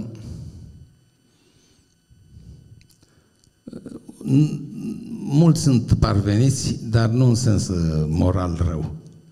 Toți parvenim. Și de ce? Fiindcă există un fenomen care se numește dinamică socială. Nu rămânem unde ne-am născut. Înainte de Revoluția engleză și de Revoluția franceză și americană, da, te nășteai lord, mureai lord și sigur intrai în, casa, în camera lorzilor. Te nășteai țăran, țăran mureai. Nu exista dinamică socială. Dacă știți toată literatura engleză clasică, este o mare tragedie acolo când doi tineri se îndrăgostesc unul de altul și nu se pot căsători pentru că făceau parte din clase sociale diferite. Erau bătute în cuie. Nu conta fericirea, nu conta dreptul la fericire. Dar americanii au pus-o în Constituție. Dreptul fiecărui om de a-și căuta fericirea este, este fundamental. Ia, uh, înțelegeți, deci uh, sunt niște uh, structuri de-astea fixe. În epoca modernă poți să evoluezi. Și atunci parvenim, adică evoluăm. Ne ducem de jos mai sus, de sus și mai sus. A parveni nu este ceva urât. A parveni însă doar exterior, după niște criterii exterioare și fără criterii, fără schimbare interioară, este rău. Ăla e parvenitul despre care se vorbește. Și se vorbește la modul negativ. Parvenitul ăla, mă, adică ăla care a venit de curând dintr-un alt strat social și care își dă aere, că parcă s-a și născut nobil, și care se uită cu dispreț la unul de, care e mai jos decât el și care încearcă să mimeze, cum încerca Monsieur Jourdain, da? din, uh, din uh, piesa de teatru a lui Molière, Uh, uh, burghezul gentilom. Un burghez care vroia să se prefacă că e gentilom, ca să fie primit ce la curte. Era maximul de ascensiune socială pe care și-o putea imagina în Franța secolului XIX, să ajungă la curte, în preajma regelui. Deci, vă dați seama câtă ipocrizie aici, să ajungi neapărat, indiferent cu ce mijloace. Asta este, a fi uh, un uh, parvenit sau un carierist sau un arivist este să faci asta indiferent de calitatea morală a mijloacelor și de legitimitatea lor. Aici e rău. În rest, eu cred că dacă uh, evoluția exterioară coincide cu evoluția interioară, este ok. Și trebuie să încurajăm pe toți tinerii noștri să parvină. Că de aia vine să faceți o facultate să schimbați grupul de apartenență și să ajungeți în alt grup, într-un grup mai bine situat și profesional și social și implicit și economic. Dar nu să cereți, să vă gândiți neapărat doar la bani, la bani, la bani. Că știu studenți care au plecat din anul 1 sau din anul 2 să muncească, fiindcă ei vor bani. Și ratează singura ocazie pe care o au să se dezvolte personal, la vârsta asta. Îi se pune o pâclă de semidox pe, pe față, nu-și dau seama, dacă câștigă bani. Și pe urmă s-au închis fontanelele, salut, nu mai evoluează. Rămân cu pâcla aia toată viața, nu iese la spălat, să știți. Să vede imediat omul care a făcut școala la timpul lui și omul care s-a trezit că dă și el bacul la 30 de ani și face o facultate la 40. Ia diploma, dar pâcla pe față i-a rămas. Tot semidoctie. Și îl vezi când deschide gura cum potrivește cuvintele între ele.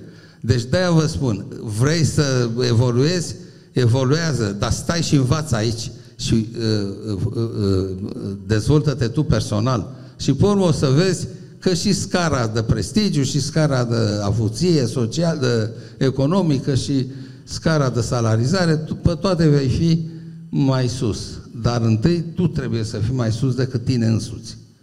Mulțumesc, domnule Tolici. E, e un proverb arab. Cineva ar trebui să vorbească numai dacă are ceva mai bun de făcut decât să tacă. Mulțumesc. Microfonul? Vă rog. Bună seara. Bună seara. Uh, numele meu este Bianca. Am Încântați, emoții, Bianca. să știți. Nu e niciun fel de problemă. Aici suntem la autentic, într-o familie. Am o întrebare pentru domnul meu profesor Borțun. Uh, domnul Tolici spunea mai devreme despre uh, corelația dintre curaj și disciplină. Am dreptate? Mult mai devreme, probabil ați uitat. Da, da, da. Uh, pot ajunge la disciplina necesară de care am nevoie, uh, de care vorbeați dumneavoastră mai devreme, dacă acasă situația familială este una puțin mai zbuciumată, adică o pot privi ca pe o greșeală din care am ce învăța și peste care pot trece pentru a ajunge la succes, sau pur și simplu mă afectează și atât. Mulțumesc! Mulțumim!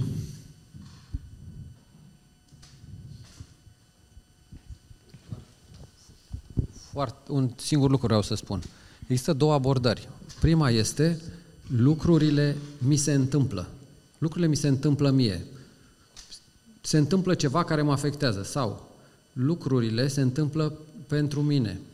Cum mă raportez la situația respectivă? E ceva dat și eu sunt acolo în vâltoare și nu am ce face sau sunt în vâltoare pentru că eu trebuie să fac ceva, trebuie să ies cumva de acolo și să devin mai puternic. Mi se întâmplă mie sau se întâmplă pentru mine. Bianca, e foarte important cum prelucrezi evenimentele din jurul tău și ce valoare le dai, pozitivă sau negativă. Dacă pozitivă, cât de pozitivă, dacă e negativă, cât de negativă. Tu hotărăști, nu evenimentele. Nu ele te fac pe tine. Poți să înveți de la părinții tăi cum să nu fii. Un băiat poate învăța de la tatălui care este alcoolic că nu va trebui să fie alcoolic la viața lui. De la uh, tatălui care o bate pe mama lui că nu va, nu-și va bate niciodată uh, soția. Nu merge chestia, mă, își bate soția că și tai că s-o bătea pe maică sa și poftim, dar el nu putea să evalueze că e ceva uh, oribil, inuman, nu, nu știe să se... Pentru că ce vreau să vă spun? Ehm, modelul uh, uman de dezvoltare nu este întotdeauna un model pozitiv, poate fi și un model negativ. Te învață cum să nu fii. Eu am scris pe tema asta, sub, eram sub uh, comunism și a venit Ceaușescu la o conferință la Mangalia cu pe probleme ideologice să spună că nu trebuie să mai permitem personaje negative în filmul și în teatrul românesc și că trebuie să facem numai personaje pozitive. Când a, când a interzis filmul uh, lui Gabrea uh, pe fazele uh, de nisip, fiindcă acolo apare un medic adulter care își înșela nevasta și care era un model negativ, bineînțeles, dar era prezentat foarte bine, ca să fie clar că e negativ. O interpretare foarte bună a lui Victor Rebenciuc. Nu mai știe nimeni, fiindcă filmul a fost scos. De ce? Ceaușescu vrea doar personaje pozitive. Și atunci am scris un articol, era o, un editorial în revista Astra de la Brașov, revista de cultură, în care am spus rolul pozitiv al modelelor negative. Și am arătat acolo și am făcut o mărturisire. Eu, după Lucian de Rubempre și după Rastiniac, marii fustangii din comedia uh, umană a lui Balzac, da, care au ajuns în vârful piramidei sociale cucerând femei din lumea bună, le-am spus, pentru mine ăștia au fost așa nu. Eu nu voi fi un astfel de tânăr când uh, voi ajunge să fiu student și absolvent de facultate. Și eram un puști, un adolescent și pentru mine a fost efectul negativ, uh, modelul negativ, așa nu. Deci și părinții pot fi foarte bine efecte, uh, modele negative, să învățăm cum trebuie să fim noi. Deci judecata și soluția e la dumneata. Mulțumesc și ultima întrebare din uh, seara aceasta. Mulțumesc frumos. Uh, eu sunt Matei. Încântat, Matei, te rugăm. Sunt recunoscător că vă pot pune întrebări, sunt emoționat fiindcă vă admir, vă respect foarte mult. În timp ce vorbeați, domnule Borțon, și spuneați despre succesul ca paradox care poate zdrobi acel bolovan de aur care cade peste o anumită persoană și în timp ce și domnul Tolici amintea despre faptul că anumite persoane pot să-și atingă vocația, dar nu pot avea succes, alții și ating succes, au succes, sunt recunoscuți de ceilalți, dar într-un fel nu și-au atins vocația.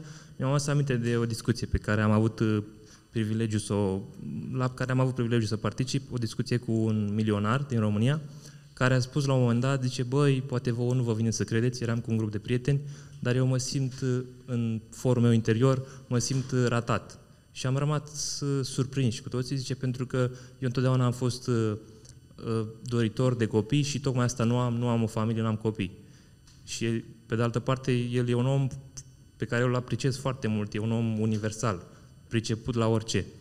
Și întrebarea ar fi mai specific, ca să nu mai jonglăm în aceste, între aceste cuvinte vocație și succes, și fiindcă suntem la Autentic Podcast, cum putem ajunge să nu ne mai mințim pe noi înșine și să devenim noi înșine și totodată pentru a nu ajunge la acel parvenitism de care spuneați domnule Borțun și mi-am aminte de ă, teoria formelor fără fond de Maiorescu, ca să nu ajungem la acel parvenitism.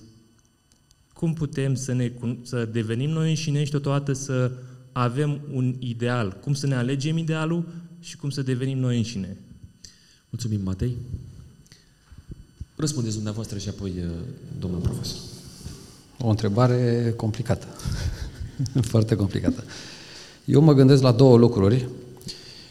Primul este vulnerabilizare. Trebuie să devenim vulnerabili ca să putem să progresăm, să facem ceea ce uh, poate nu avem curajul dacă ținem atât de mult la imaginea noastră, la cum ne percep oamenii, la ce vor spune ceilalți, uh, cum vor să mă trateze de acum înainte. Deci prin vulnerabilizare deja creezi niște ocazii în care pot să mă dezvolt, pot să cresc, pentru că nu mi-e teamă neapărat de ce cred sau spun ceilalți. O altă, un alt aspect care ține cumva tot de autenticitate, dar din altă latură, am preluat-o de la un, un trainer, o persoană care face astfel de cursuri de pregătire cu echipe de management și care ne-a transmis următoarea recomandare. Să râzi de tine măcar o dată în fiecare zi. Make fun of yourself. Nu-ți fie teamă. Pune-te în situații din care tu ai putea să râzi de tine sau altcineva ar putea să zâmbească și să zică, ia uite ce face. Și asta și continuă el. Și asta o să vă deschidă o paletă uriașă de posibilități, de oportunități. Exact așa este. În momentul în care treci peste teama asta, ce zic ceilalți, ți se deschid foarte multe perspective. Da, foarte interesant. Întrebarea e foarte bună și dificilă pentru că are multe abordări posibile din mai multe direcții. Ideea este cum uh, nu ne ducem după criterii false și uh, aplicăm criterii uh, autentice cu privire la noi și cu privire la alții. Pentru că Asta este, lumea din jurul nostru stă pe criterii false, cele mai simple și mai comode. Asta e psihologia socială. Psihologia socială, cu cât e mai socială, adică mai numeroasă din punct de vedere statistic, cu atât e mai joasă. Cu cât te duci mai sus, cu atât sunt mai puțini, mai puțini până ajungi la o mână de oameni care pot gândi uh, critic, pot avea judecăți de valoare corecte, și care pot deveni diriguitori, mentori, mă rog, cum au fost atâți alții în istoria poporului român. Eu cred că astăzi astfel de oameni nu mai pot fi învățători ai națiunii, cum era supranumit Iorga, sau liderii care arată direcția cea bună, calea luminoasă, cum arăta Lenin prin tablourile lui cu el. Uh, intelectualul de astăzi trebuie să fie un moderator care să modereze dezbaterea publică între diferite idealuri de viață, între diferite variante de realizare umană, între diferite paradigme de gândire și tu să fii capabil să moderezi. Să-i spui eluia că, de fapt, gândește la fel ca uh, adversarul lui, dar nu-și dă seama fiindcă folosesc limbaje diferite. Sau invers, să le spui, vedeți că voi credeți că vă înțelegeți, dar de fapt gândiți diferit. Fiți mai atenți. Deci poți să fii un făcător de pace, mediind și moderând dezbaterea publică. Asta este un rol foarte important în ziua de azi. În ziua de azi nu mai merge să fii lider de opinie pentru o țară întreagă, pentru că opinia publică s-a spart în își de mii de publicuri. Nu mai este opinie publică omogenă. Dar asta de mult, de vreo 60-70 de ani. Deci, um, să încercăm să scris pe tema asta, sociologii știu, numai ei au mai rămas și nu mai vorbesc de opinie publică. Asta se vorbește de publicuri. Deci, în comerț să vorbești de segment de piață. E același lucru, decât că nu mai vorbim de, doar de consumatori, vorbim de toate valorile uh, oamenilor și să, ele formează publicuri. Iată de ce uh, apar uh, niște, aplecând de la criteriile astea lumești, apar niște uh, afirmații aberante de stă mintea în ochi ci că e, e băiat din familie bună, cum o fi ajuns așa o lepră? Mama mia! E, e lepră, dar e din familie bună. Dacă e lepră, nu e vine din familie bună, ca să fie clar. Familiile bune dau copii buni. Eu știu din Biblie, pomul bun se cunoaște după roadele lui. Nu merge să spui, domne, au avut niște necazuri, 2-3 ani și... Nu! Ei vor fi foarte performanți în Parlament sau la guvern sau la universitate, sunt și el și ea foarte bine realizați profesional, pot să aibă bani mulți, pot să aibă case și mașini, dar familie execrabilă, că da, el a ieșit o lepră, care omoară oamenii vinovați. Să urcă drogat la, la volan. Înțelegeți ce vreau să spun? Această judecată greșită vine din faptul că oamenii nu sunt în stare să pună sub analiză critică exact criteriile. Bă, stai puțin, poate ne înșelăm, poate nu asta e familia bună. Cu funcții înalte și cu bani mulți. Poate familie bună înseamnă altceva. Înseamnă omul ăla simplu care are o relație bună cu soția, care nu țipă la copii, care îi întreabă și pe ei ce părere au, care au un raport, o balanță, cum spunea domnul Toliș foarte bine, între timpul liber și timpul profesional, între uh, rațiune și sentiment și așa mai departe. Între a vorbi și a tăcea, fiindcă de multe ori în educație trebuie să mai și taci, dacă știi când și cum, și să nu dai din gură toată ziua ca o mediță. Deci toate lucrurile astea țin de echilibru. Aia e familia bună. Și acum am trecut de treaba asta, vin la întrebarea dumneavoastră. Unde văd diferența dintre criteriile autentice și criteriile care nu mă duc nicăieri? Exact asta, nu vă mai luați după ce zice lumea. Nu vă mai puneți. E sigur că e important să ai și recunoașterea celorlalți. Este important să te simți acceptat.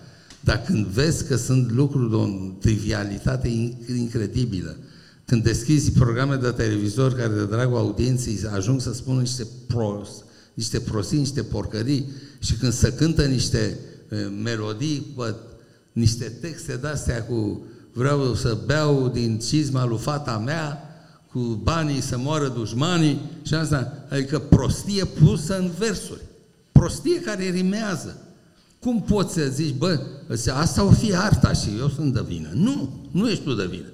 Aia nu e artă. Încercați să scăpați de aceste așteptări populare, pentru că popularul nu este în mod obligatoriu bun. Mulțumesc uh, mult de tot pentru dialogul portat cu dumneavoastră. Este timpul să premiem întrebările. Domnule Tolici,